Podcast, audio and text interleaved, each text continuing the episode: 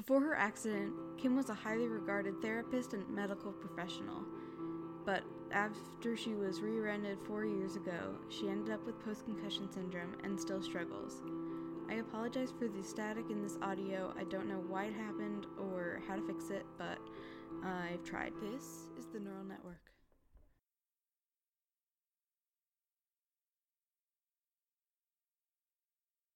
Hi, Emma. Hi. Sorry it took me so long. I got sidetracked petting my dog. That's easy to do, huh? Yeah. How are you? I'm doing well. Trying to keep the dog out of the area so I can focus. I appreciate that. sure, sure. Do you want to So, introduce yeah, yourself? I just was uh, trying to figure out, well, how does this work? How do we do it? So I get a little anxious with my, you know, uh, post concussive here to like know how to how things, you know, what the puzzle looks like. So I think I'm understanding now. yeah. I'd never called people through Facebook until this, so it's a Yeah. learning process. Yeah, because I did. I mean, I didn't know. I was like, yeah, and then I have it on my calendar, and I'm like going, okay. Like last week, I'm going, okay. So how are we going to do this? Okay, so I'm still leaving 11 o'clock. I haven't heard from her, and I'm, you know, so I'm just like, okay, I guess this will work out. So do you want to introduce yourself? I can do that. So are we on? Yes. Okay, very good. Um, my name is Kym, and uh, thank you, Emma, for uh, doing your podcast. I think they're very powerful. It's great to hear other stories and uh, how they are walking through this path of, of recovering and dealing with uh, uh, brain injury. I'm 61 years old. I was uh, rear ended by a tour bus over four years ago, so I was 57 at the time. And um, a bit of my background before. I briefly will just give you a short background of before I was launched into a different, um, a different huge change in my life. As a highly skilled, skilled clinical therapist, um, medical referral practice, and, my, and I specialized in challenging conditions and complex um, issues with people structurally, um, myofascially, craniosacral. So I did a lot of um, hands-on therapy with people that were going through some pretty complex issues in their lives, uh, needing to feel feel better.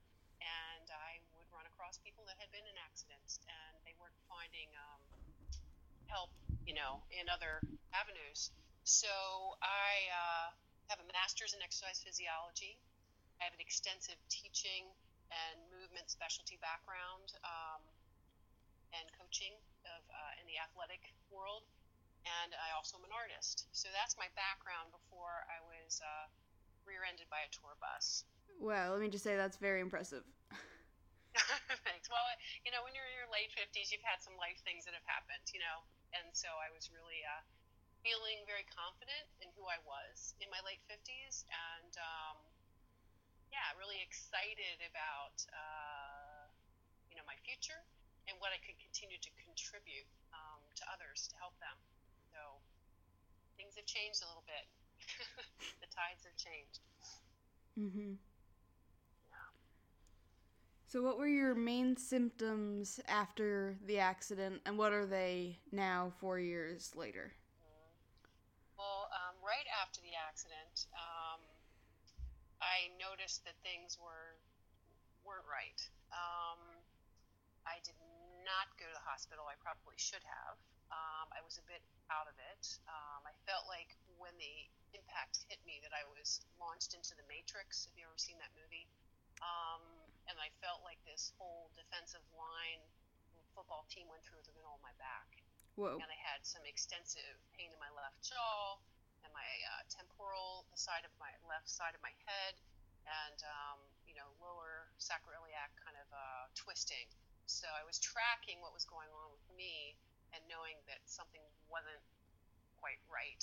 So in the uh, I saw a doctor afterwards, and in the weeks following up, my symptoms began to increase, and I started I would call it I started cascading down underwater. and um, became more out of it, you know, shuffling, uh, slurring my speech, intense headaches. Um, my visual orientation began to start to diminish, uh, and I had light sensitivity, sound sensitivity, uh, very extreme tinnitus. Um, What is that? I, used- uh, I call it uh, thousands of cicadas screaming in my ears. So um, it's, uh, it's it's not pleasant at all. No. So I didn't know how. I was very disoriented and didn't know where I was in space or time. I figured out about month and a half after the accident. I didn't understand what people were saying to me, and then it took me another month or two that I figured I don't think people know what I'm saying to them. So I was Mhm. in this very altered place, and um, a nausea. Nausea was uh, really, really bad too. So all of those symptoms I still have to some degree, and um, I feel that the first two years after the accident, I was sort of lost in the system. Um, I did not get the care that I needed. I did not have family and friends around me to step in. So I've been really navigating this mostly on my own, and it's been a pretty bizarre experience. Mhm. Yeah, definitely. Yeah, so about a month after the accident, I did end up in the ER about uh, a 24 hour stay where they did the imaging, um, MRI, and um, of course, nothing was picked up at that time. And uh, they just released me and said, you know, you just need to rest. You have a concussion. Mhm. Um, so that was that. So I've been trying to navigate this wonkiness of a really strange and very different uh, experience for over four years now. Had you ever heard of post concussion syndrome before being diagnosed with it? No, I mean I've heard of concussion. I'd heard of uh, brain injury, uh, spinal trauma. You know, just from my training, but Mhm. not post concussive syndrome. No. That's what I'm finding with pretty much everybody I've talked to. Yeah. I mean, I didn't know what it was until a couple months after I was diagnosed with it. Mm. I didn't even know what the term was till about a year ago. Mhm. and that was something that was very confusing to me um, throughout um, from the beginning or, or right after the crash until even into uh, maybe the last year it's like well you know if i felt and it could have very much be because my brain is not uh, connecting uh, very well is that I, I didn't know what the diagnosis was. I didn't feel like anybody was being very clear Mhm. other than saying that I was at Hopkins first, and they said, "Oh well, it'll be three months," you know. And then if you still have these symptoms after three months, not many people have them, but we're not quite sure why. And that's all the information I would get. Um, so it was really sketchy on understanding and even asking because um, my brain wasn't functioning very well to figure out well what's going on, and, uh, my brain couldn't even figure out how to even say that at the time. Mhm. So it's been this, I feel like it's a scavenger hunt for me, and especially with my knowledge and background in trying to figure out, well, what's going on and what's happening.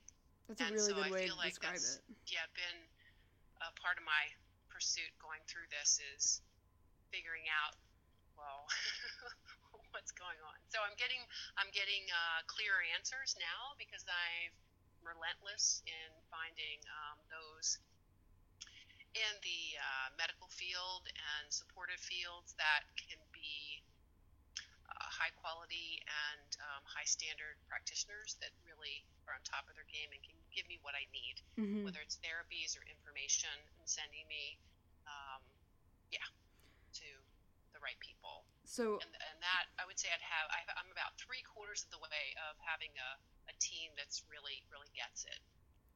that's great. It takes a long time to find, but it's good that you have it on the Yeah. way now. So, on that note, what kinds of things have you tried? What's worked? What hasn't? Medications, therapies, etc. Yeah, well, the, the first therapy I think was a self therapy that I've been doing ever since the beginning of the accident. And I would write things on paper and stick them up on my walls because my vision is pretty bad. I didn't realize it at the time. Again, scavenger hunt, you don't know what you don't know. hmm Um, and I anything visual was even though it was wonky in my field um, was good for me. So I started doing my art. I had a sketchbook in my um, purse that I carried around, and I just started uh, documenting and dialoguing with my sketchbook because I didn't have emotional support.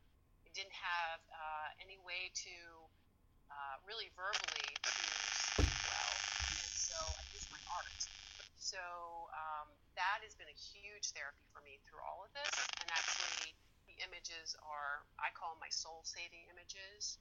Um, that someone put them in a book for me called The Scrambled Brain, and I think that they're very powerful. And I've had a lot of other survivors that have really related to them because you just sometimes don't have the words for things or what you're going through, and somehow I'm have a a good way with my art to really translate uh, what we're experiencing.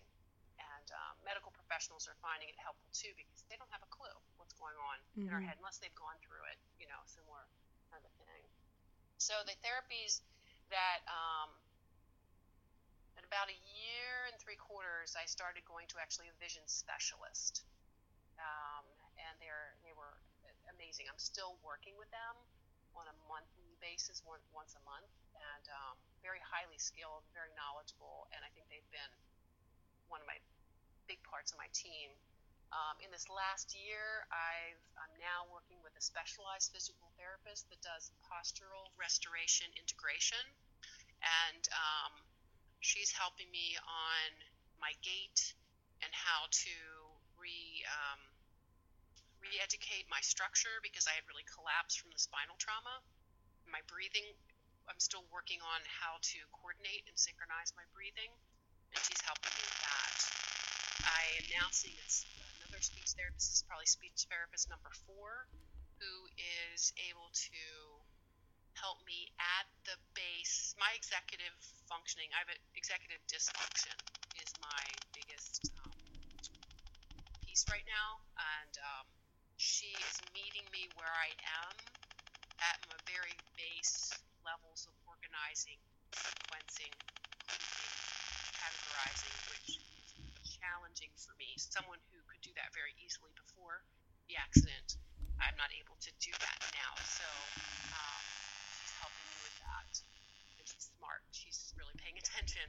Um, I go to an art therapist who has been really, she's had um, training in trauma and in working with uh, brain injury patients and, uh, and Walter Reed and whatnot, veterans. She's very understanding of my situation, and um, we discussed how a lot of therapists, even not just the psychological therapist, um, don't have training in trauma. It's really important to have that understanding because um, I can't tell you how many therapists I've been dismissed from, they just they didn't get it. They just were not on the, the right track with me because of that. Uh, neurofeedback, I received that. That's been extremely helpful. FNS neurofeedback. Mm-hmm. And um, I also get some cranial sacral therapy at this time. Some what? So, what was the last thing you said? Crani- cranial sacral therapy. Hmm. I haven't heard of that. Yeah, that is um, works the cranial sacral system and allowing the fluid that is cerebral spinal fluid um, that is um, manufactured, you know, in the brain, and it helps to um, uh, wash through and has its own rhythm that surrounds your nervous system, your central nervous system. And with a concussion or a brain injury, um, a lot of times there's disruption to that, and someone who's a highly skilled craniosacral therapist can help in soothing the central nervous system and helping that rhythm of the cerebral spinal fluid to begin to uh, oscillate and soothe and move at a more natural rhythm um, within the person. So it's, it's a it can be a very supportive therapy. That's really interesting. Yeah, I like hearing about different therapies that sort of it re- you really see how everything's connected.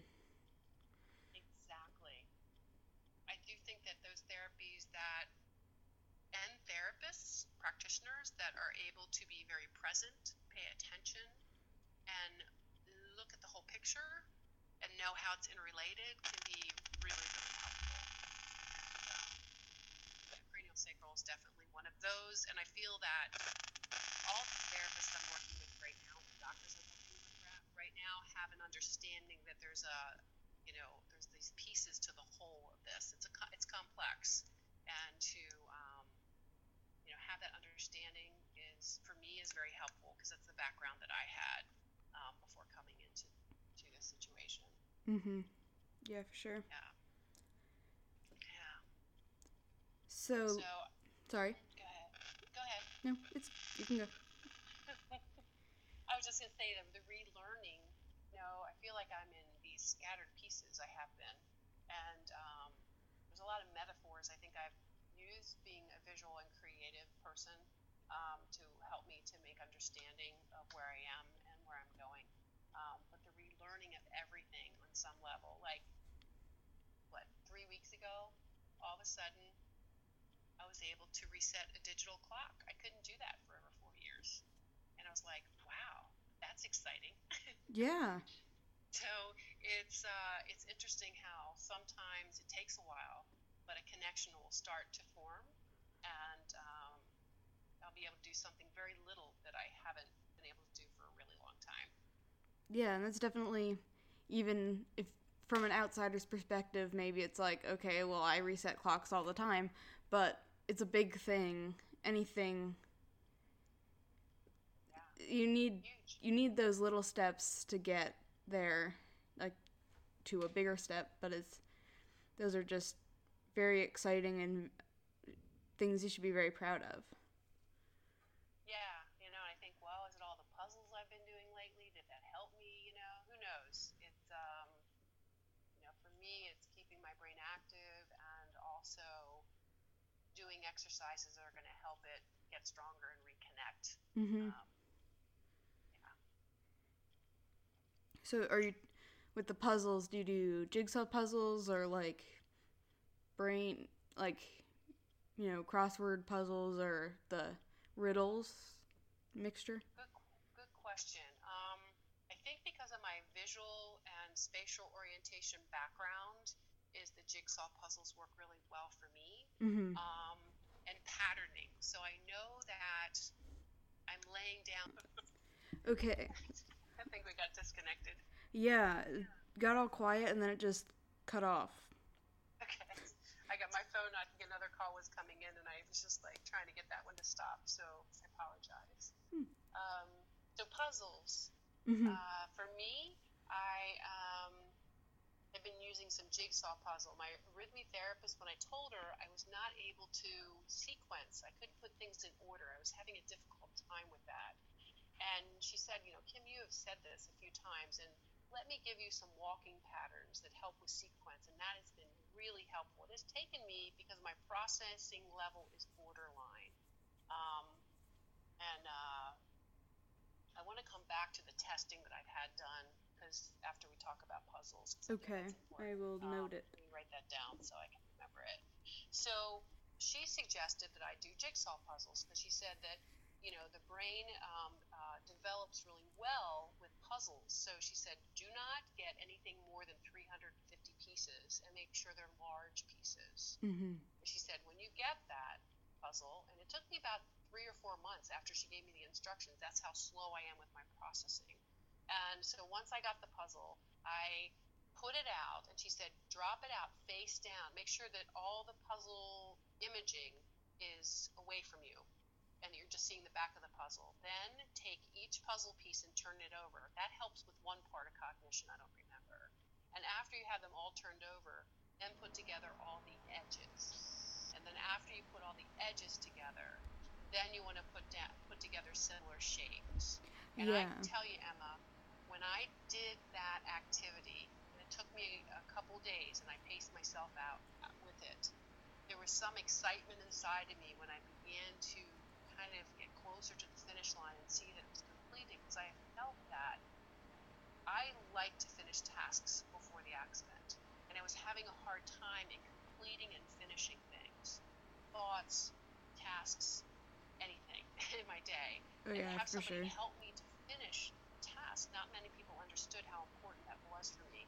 This puzzle experience allowed me to see something coming to completion and do it, and I just was really excited about that. Yeah, So, and the I visual. few- yeah, I got a few other um, 350 pieces. I was very careful on the visual image that was on the piece, so it wasn't too overstimulating, but it would be able to be um, successful for me. Mhm. Um, 'cause I knew that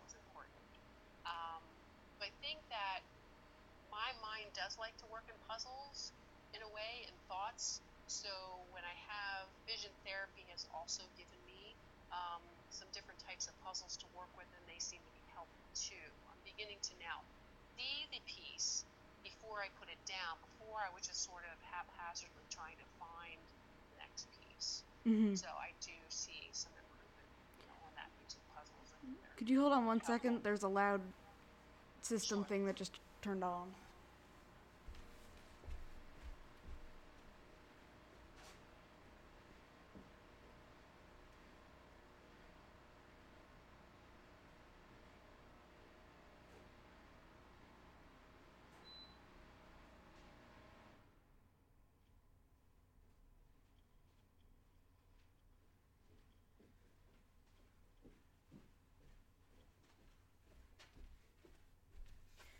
Okay, sorry.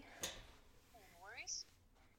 Did you have you done any of the hidden picture puzzles in vision therapy? No, I haven't. I did get some hidden picture puzzles um, my first round of occupational therapy at about a year and a half post accident. Mm-hmm. And that had me rocking in my chair, covering my ears and my eyes, and I just it was it was too much for me at the time. Mm-hmm. But um, and I was excited those type of things before accident. I love that. Mm-hmm. So I'm glad you brought it up because maybe it's something I can revisit now since that was uh, about two and a half years ago. Yeah, I did those Yeah. pretty much every day at vision therapy because the option was word search or um, hidden picture. And word search is just not happening, even because I know that pre injury for me, I was terrible at word searches. So it take me so long and there's so many letters. But I love the hidden picture. They're hard though. Yeah, I think I think it's really important to take into consideration what people's strengths and weaknesses were before their injury, um, because I know that familiarity is important for me, Mhm. um, and something that has uh, familiarity, like something I was good at before, I feel like there's a stronger possibility for me to grow strength and to relearn.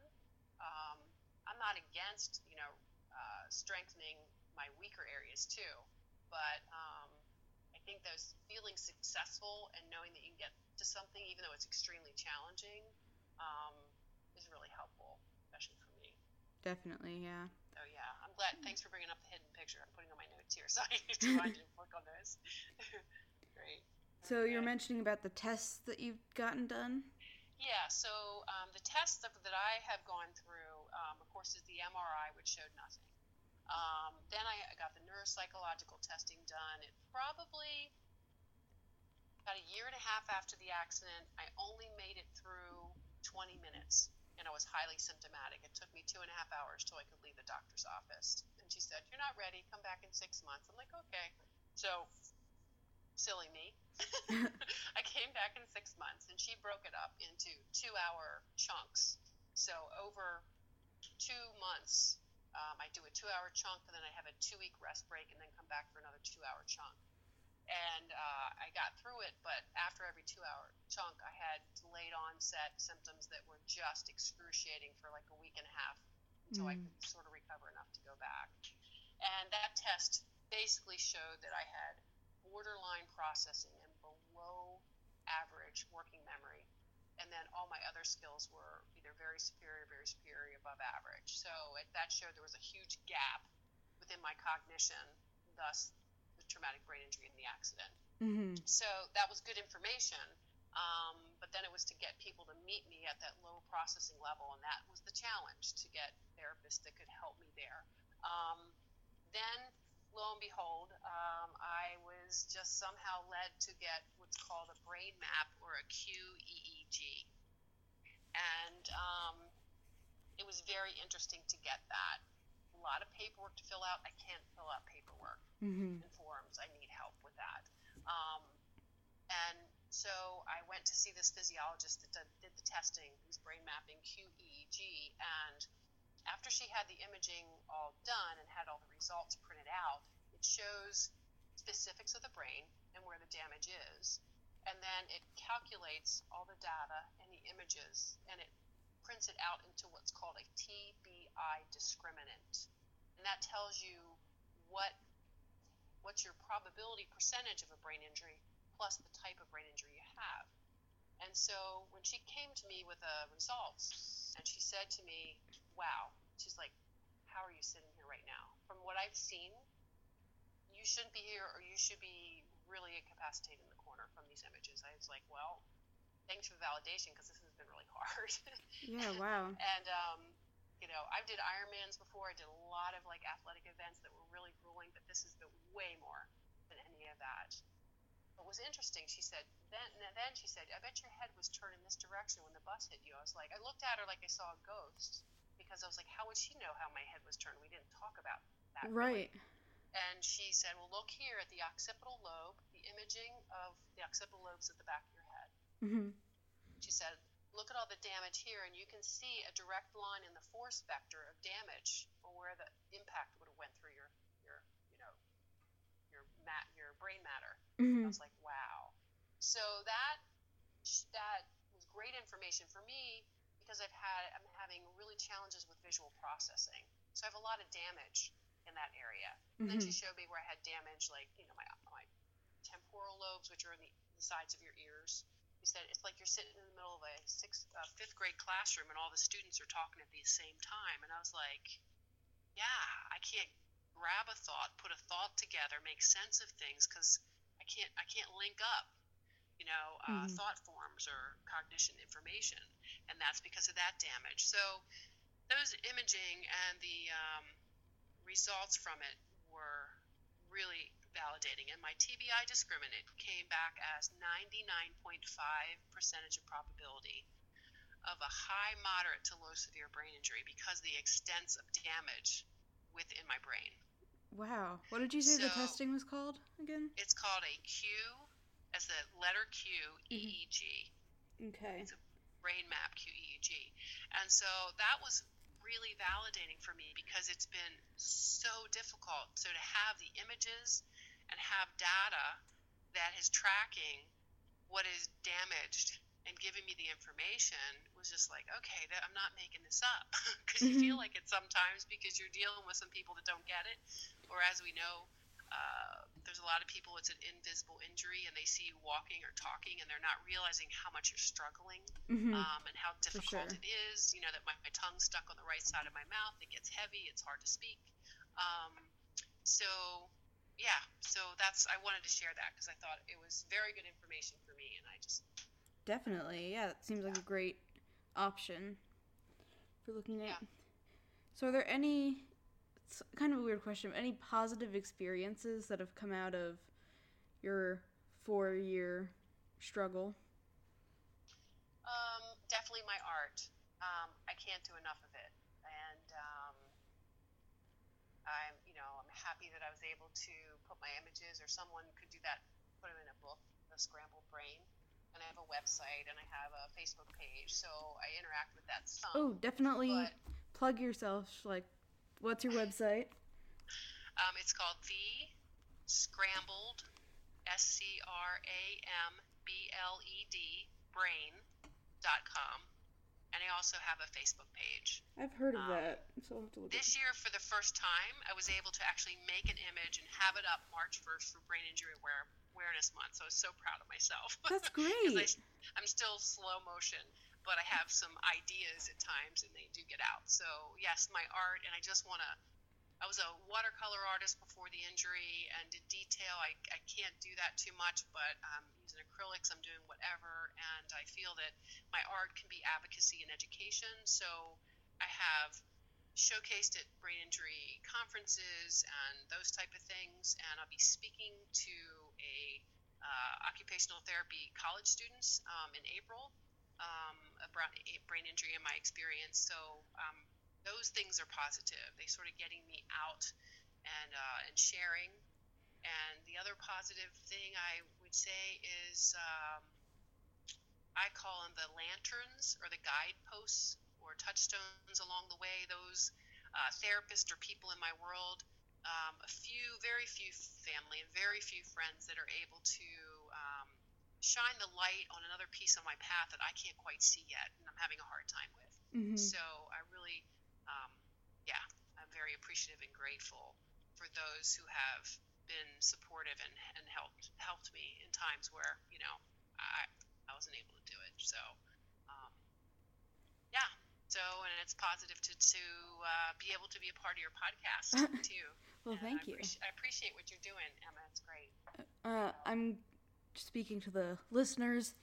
I'll put a link in the description to your website. Uh, may I put it up on my website? Absolutely. Great, Yes, thank you. Great. Thank you so much. So if you had to pick one or a few things that you can't live without, like for me, my dogs, something that that helps. What would you pick? Yeah, uh, I mean, I'm really have been grieving myself, um, and I'm sure a lot of people can relate to that. Mm-hmm.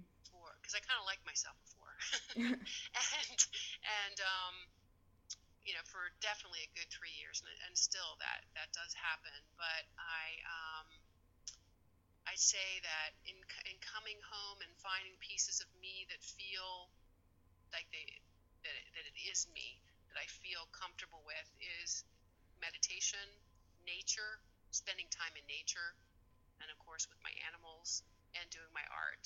Mhm. Um, I that if I can get into that space with those things, uh, I'm, I'm feeling pretty good. I'm feeling like you know it's a good day and um, it's calming, and that's a positive thing for my nervous system also. Yeah, definitely. Those are all definitely good things. So, do you have any parting words of advice, or if I missed anything, just anything you want to say? Well, uh, my brain's a little fried right now because I get nerve fatigue very easily. And um, yeah, just keep uh, taking the next step, whatever that is. And uh, I feel that that's sort of been a bit of my mantra. And uh, sometimes I feel lost, or I'm in a corner, or I'm frustrated, or I'm angry. If I can pull myself out and just say, what's the next step? And it might be, I just need to pause right now and take a 10 minute break and learn what that is. Um, that's huge because it, it brings the tsunami or the overwhelm down to the moment that I'm in. So, you know, what's the next step? Or where am I now? So, that's it. That's really great. Thanks. Well, thank you so much for taking your time to talk to me. I really appreciate it, and I enjoyed it. Thanks, Emma. Same, same here. Have a great day. You too. Bye bye. Bye. Thanks so much for listening to the Neural Network. You can find us on Apple Podcasts and SoundCloud. Go to my website, tinyurl.com slash neuralnetworkhv for resources and other fun content. Just a reminder that this is a Girl Scout project. You can sign up to get an interview on my website. Thanks so much for listening. Leave a rating and review if you like it so other people can find us. Thank you.